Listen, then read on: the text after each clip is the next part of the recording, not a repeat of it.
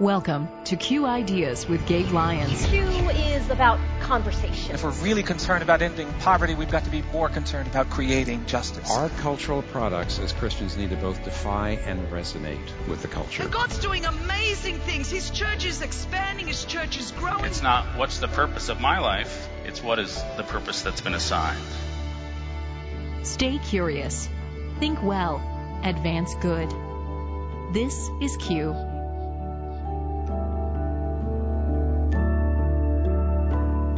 I've seen firsthand how business can be used to create disciples of Jesus Christ. And if we as business leaders, as entrepreneurs, as really anybody who works doesn't view our work as a means of discipleship, I think we're missing an enormous opportunity to be creating disciples and building for the kingdom. An interesting thought from Jordan Raynor as we start this week's Q Ideas with Gabe Lyons. We'll be hearing more from Jordan shortly. I'm Paul Perot. Thanks for listening to this Labor Day weekend show. And while this holiday was meant as a way to honor labor unions, many of us mainly see it as the final weekend of summer, a time to relax from work and school and just have fun.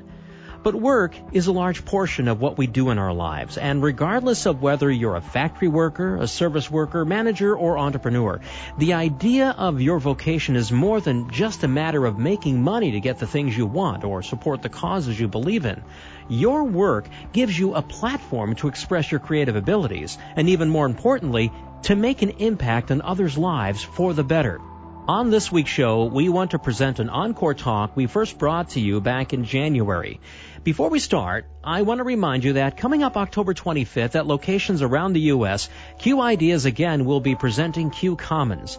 Q Commons is a time to join with people like yourself who want to advance good in your community. Q Commons events feature three national speakers plus about three local speakers addressing the needs of your community, plus opening up to creatively address them in light of the gospel. If you or your organization would like to learn more about hosting a Q Commons event, visit qcommons.com. Now, let's join Gabe as he talks with Jordan Raynor in this encore edition of Q Ideas.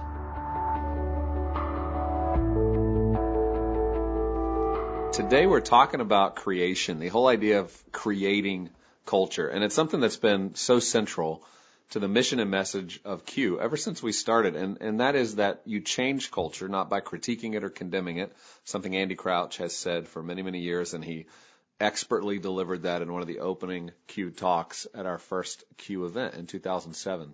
What we talk about at Q is how we can be proactive in contributing to good culture, which means we have to create culture, which means creating new businesses, services, music, film, media, you name it. We need to be creating it. If we don't like the way something is, it's up to us to take responsibility, to be proactive, and to go create.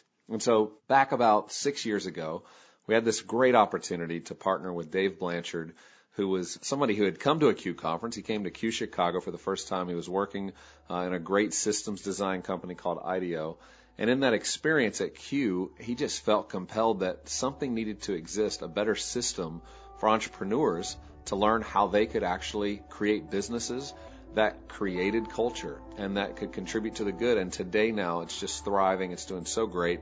Uh, they have a nonprofit and a for-profit division where they're training up founders and CEOs to lead their companies and to grow their companies, all with this gospel-centric way of thinking that helps the business actually be even more excellent, but answers these questions about what does a business look like when you believe in Jesus and when you're trying to follow after the principles of the kingdom.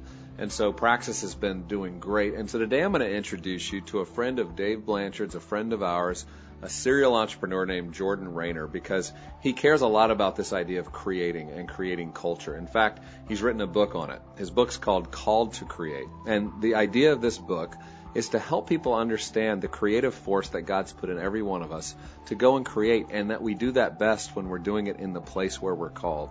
And so Jordan's somebody who, a lot like Dave, has created something called Vocreo, where his team helps entrepreneurs across a wide range of industries launch and grow their businesses Um, and he's now leading a tech startup called Threshold 360. So he really lives in the space of entrepreneurship. But today you're going to hear our conversation, and I'm going to ask him a lot of questions about what does it look like to create, not just as an entrepreneur, but what if you're a teacher? What if you're somebody who's called to something very different than business? And also, how do we see the future of creating going, and, and why is it so important today? So let's listen in as we talk to Jordan Raynor about this idea of creating culture.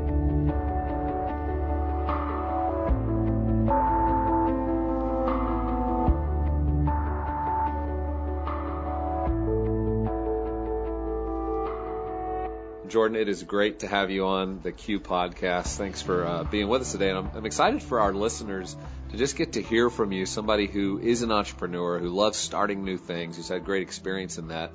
But you've also applied that to, to kingdom thinking. And so I'm so excited that they're going to get to hear that from you because so many of them are entrepreneurs. So many of them are creating new things and thinking about solving problems and the way you're addressing it is so relevant uh, to to where they're at. But would you just start off, Jordan, by giving us a little bit of a snapshot of just the journey you've been on to get to this place, to where you're now writing about entrepreneurship and you're thinking about it in this way? I, I've spent my entire career, for the most part, uh, starting and selling a variety of businesses. I actually started my career on a political track. I thought my, my first love was politics.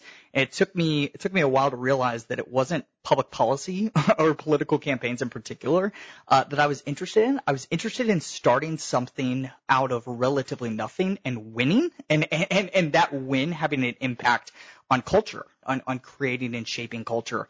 And so, um, early on in my career, I started my first few businesses mostly in the political and government markets.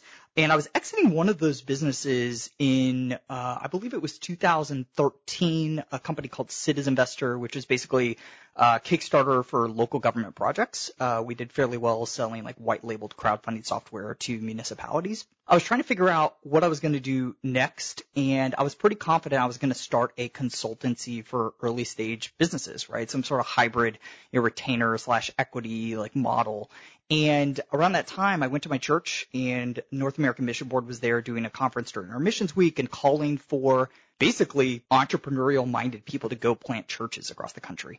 It was around that time that my wife and I started to think maybe this is where God's calling us. You know, I'm, the, Lord has clearly revealed to me that I'm gifted as an entrepreneur. I have a passion for starting new things and creating sustainable organizations. Maybe I should apply that to church planting.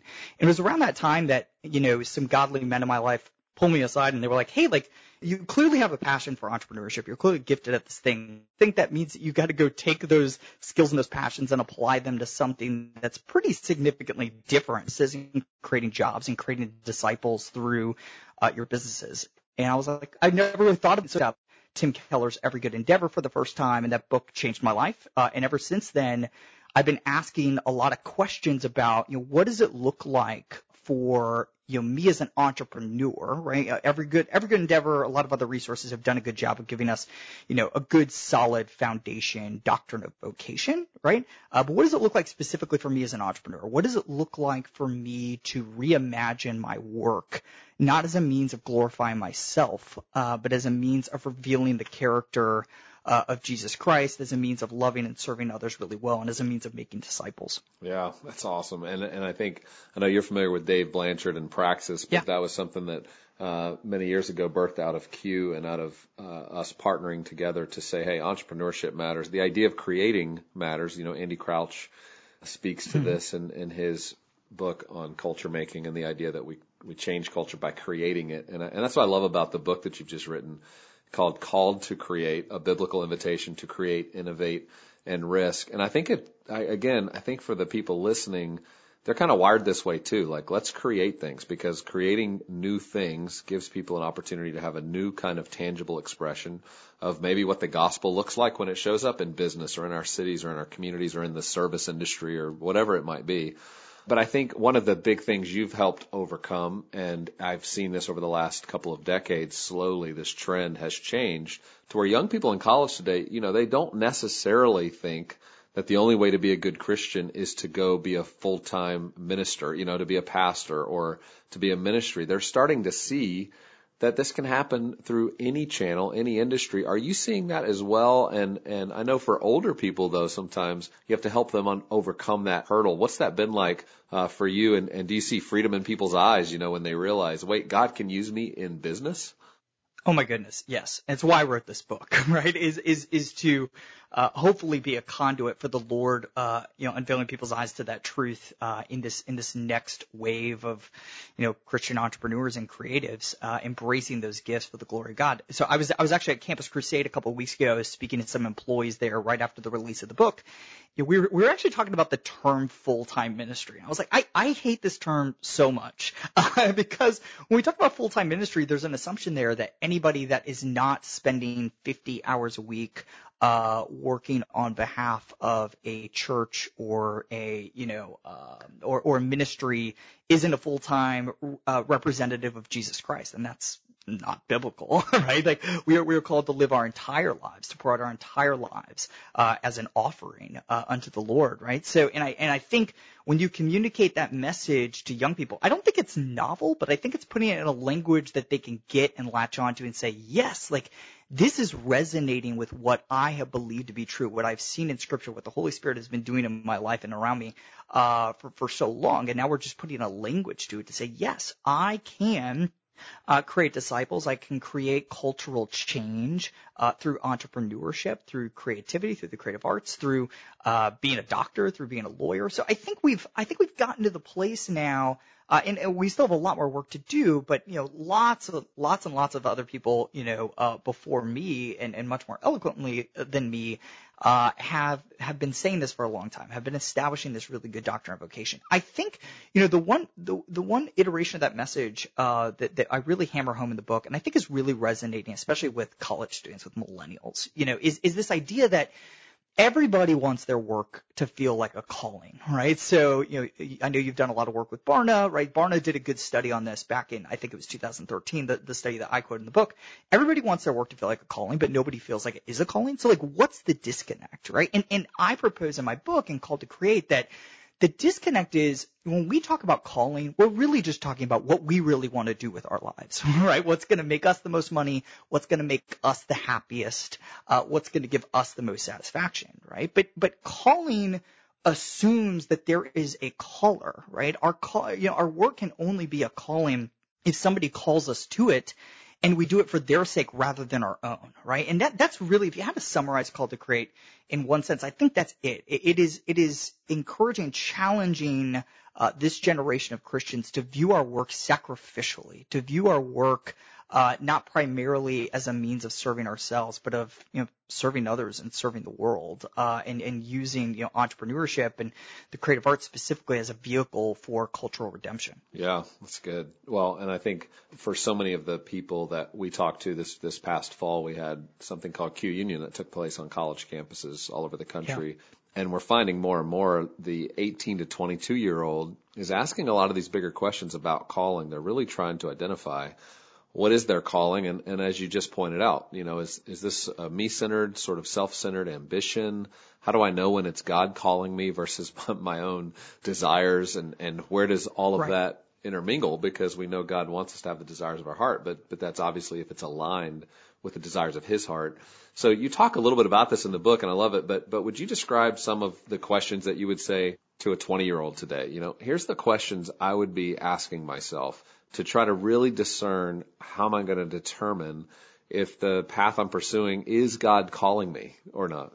Yeah, happy to. So, you know, let me start by saying that there is no career path more glamorous than that of the entrepreneur today, right? Like, right. it has never been cooler uh, to be an entrepreneur with the rise of Shark Tank, and you know, there's a reason why The Social Network, the movie about Facebook, was heralded as you know the film that defined this millennial generation. It's never been cool to be an entrepreneur, but as I propose in the book, cool doesn't equal calling, right?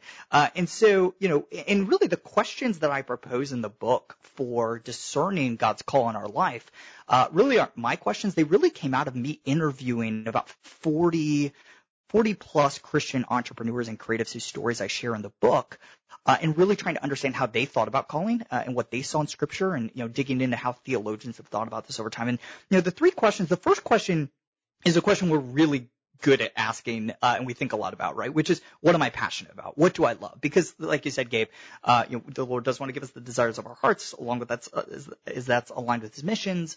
Uh, and um, I do think passion is a really critical component to this, right? I don't think we're made to do work that we hate, right? Uh, and I think I think people understand that intuitively. You know, so the first question is, what am I passionate about? But I think the second question, and the one we've really got to get good at asking ourselves on an individual basis, is what am I gifted at, right? So, you know, Keller uh, Keller in Every Good Endeavor uh, talks about the ministry of competence, right? I've been thinking a lot about this term, the ministry of excellence, right? If we are to be heard uh, by a lost world, we need to earn the right to be heard, and we need to do that by creating things with excellence, by doing our work with excellence, so that we can heard, be heard by you know those around us, and because if work is a way that we love our neighbor, we should do it with excellence. Because if we do it with excellence, we're loving our neighbors really well.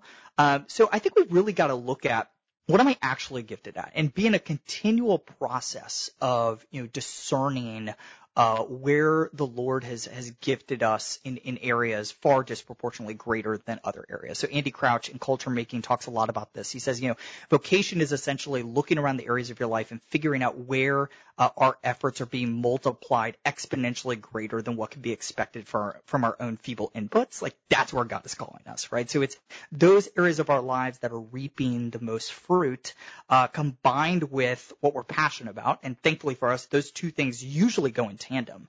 And then I think the third question to ask is, you know, where is the Lord moving around me? What, what is the Lord doing in my life? What is the Lord doing in, you know, my immediate and my global cultural context?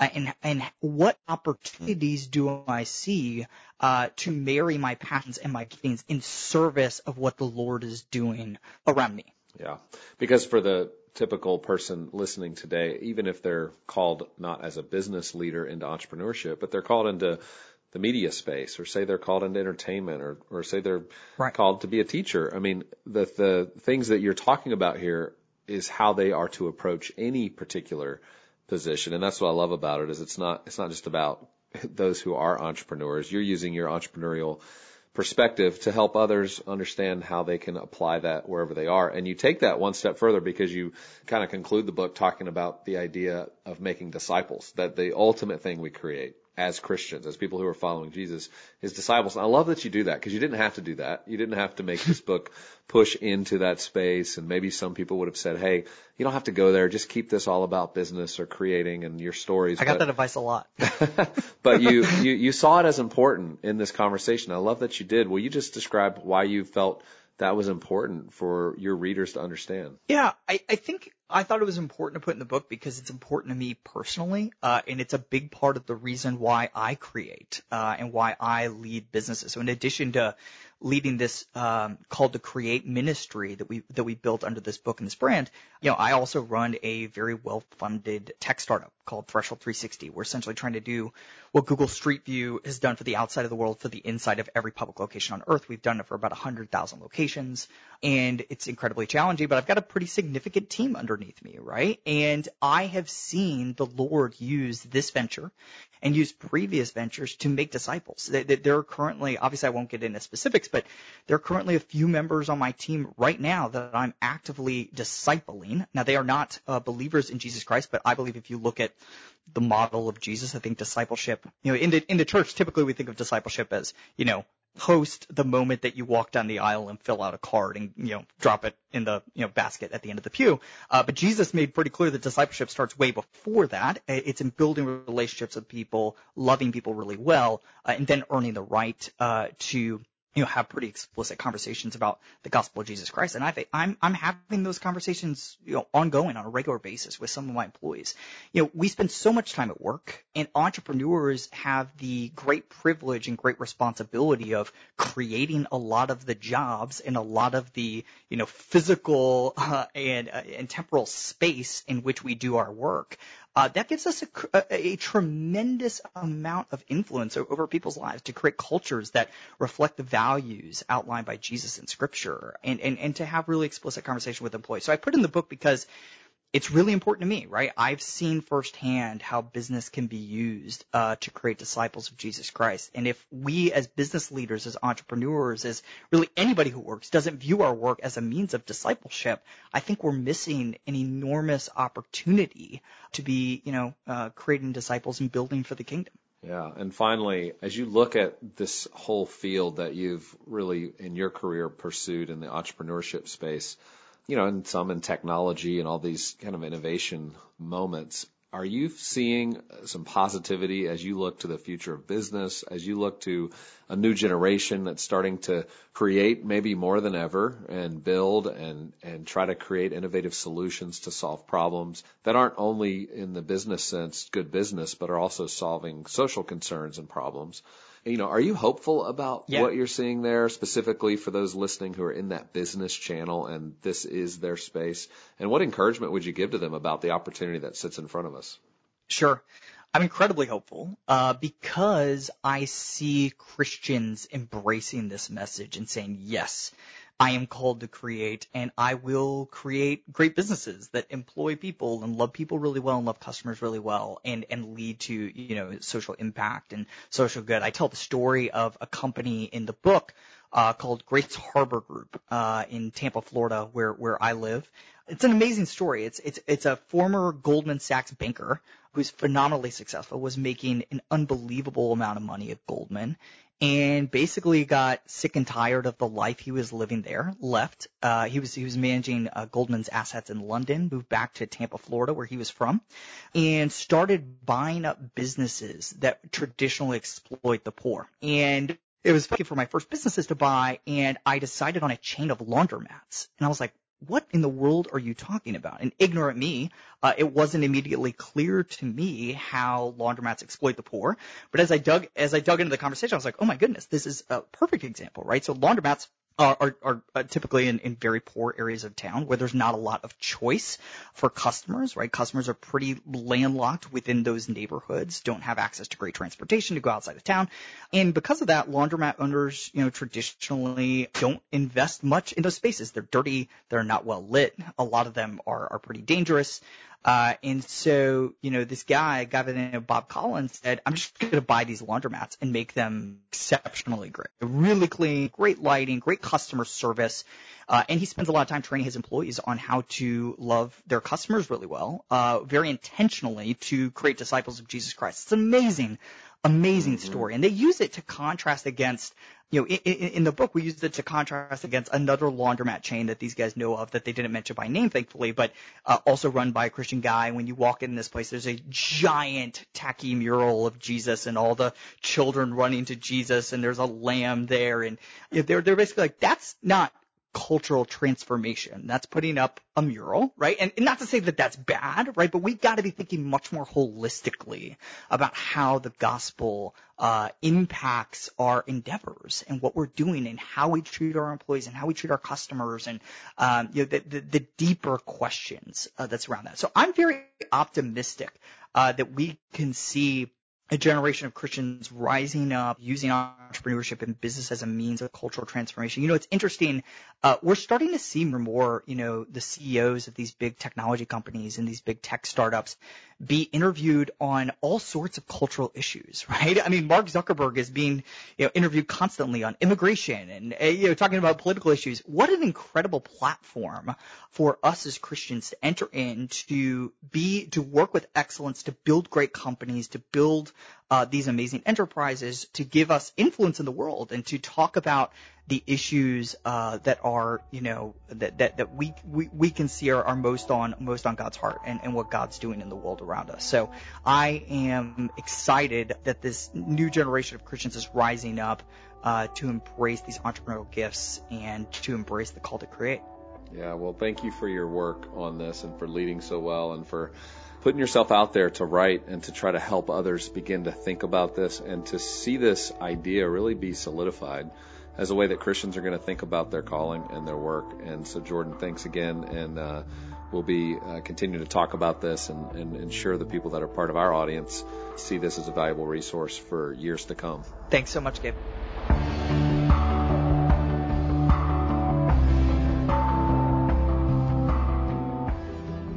I love talking about this idea of creating, and I hope you could hear it in the enthusiasm from Jordan as he thinks through how creating culture actually can make a difference, all the way to the college students. If you're listening and you're in college, the kinds of questions you should be asking about your calling. How do you know if it's your own selfish desires or is this God calling you? I hope you just got some great insights from this conversation. And I'd encourage you all to go check it out. Called to Create it just released. Uh, and enjoy that. And if you're somebody who's interested as an entrepreneur and you're saying, man, I was kind of interested in what you talked about at the beginning of this podcast, this idea of praxis, go to praxislabs.org. And when you go to praxislabs.org, I think you'll see that there's a lot of opportunity for you to continue to grow. There's also resources. So maybe you're in college or maybe you're somebody who's not able to start a business right now, but you've always dreamed of starting and creating something. They have great resources there that you can leverage, you can look at, and you can actually consider maybe is this part of what God's calling you to? Uh, you can also go into their website and you can apply to be uh, part of their programs. And so they have all kinds of different events happening, but that's for the entrepreneurial type. For those of you who are interested in this idea of creating and what does it look like for the Christian to lead in this, just continue to check out talks at qideas.org. We have so many, and so many of the stories there are of people who have created. They've risked, they've gone out, they had a vision and an imagination to create something that did not exist in the world. And isn't this what we're supposed to do as Christians? We're supposed to see things the way they ought to be not as they are. And when we see them as they ought to be, we should go partner with God to help bring that into reality. And I think when we do that, people start to bump into the gospel. They start to experience the kingdom of God even when they weren't looking for it, even when they didn't realize that's what they were sensing and feeling and experiencing when they started to interact with that thing that was created. And so I hope this inspires you today to continue on in God's great vision for your life and pray, pray over this season, even in, as we go into a new year, that God would give you clarity on how He's calling you to create in the year ahead. Well, until next time, I hope you have a wonderful week, and we'll look forward to talking again on our next Q podcast.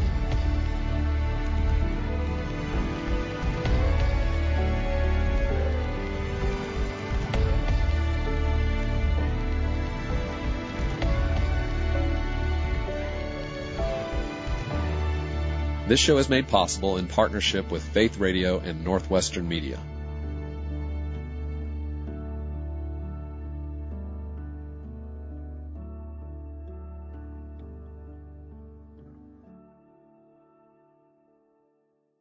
Thank you for listening to the Q Ideas with Gabe Lyons podcast. These conversations are available because of listener support. You can make your gift now at myfaithradio.com. To avoid missing future editions of Q Ideas with Gabe Lyons, subscribe to the podcast today at iTunes or on your podcast player. And thank you for sharing this audio link with a friend and growing the impact of Q Ideas with Gabe Lyons.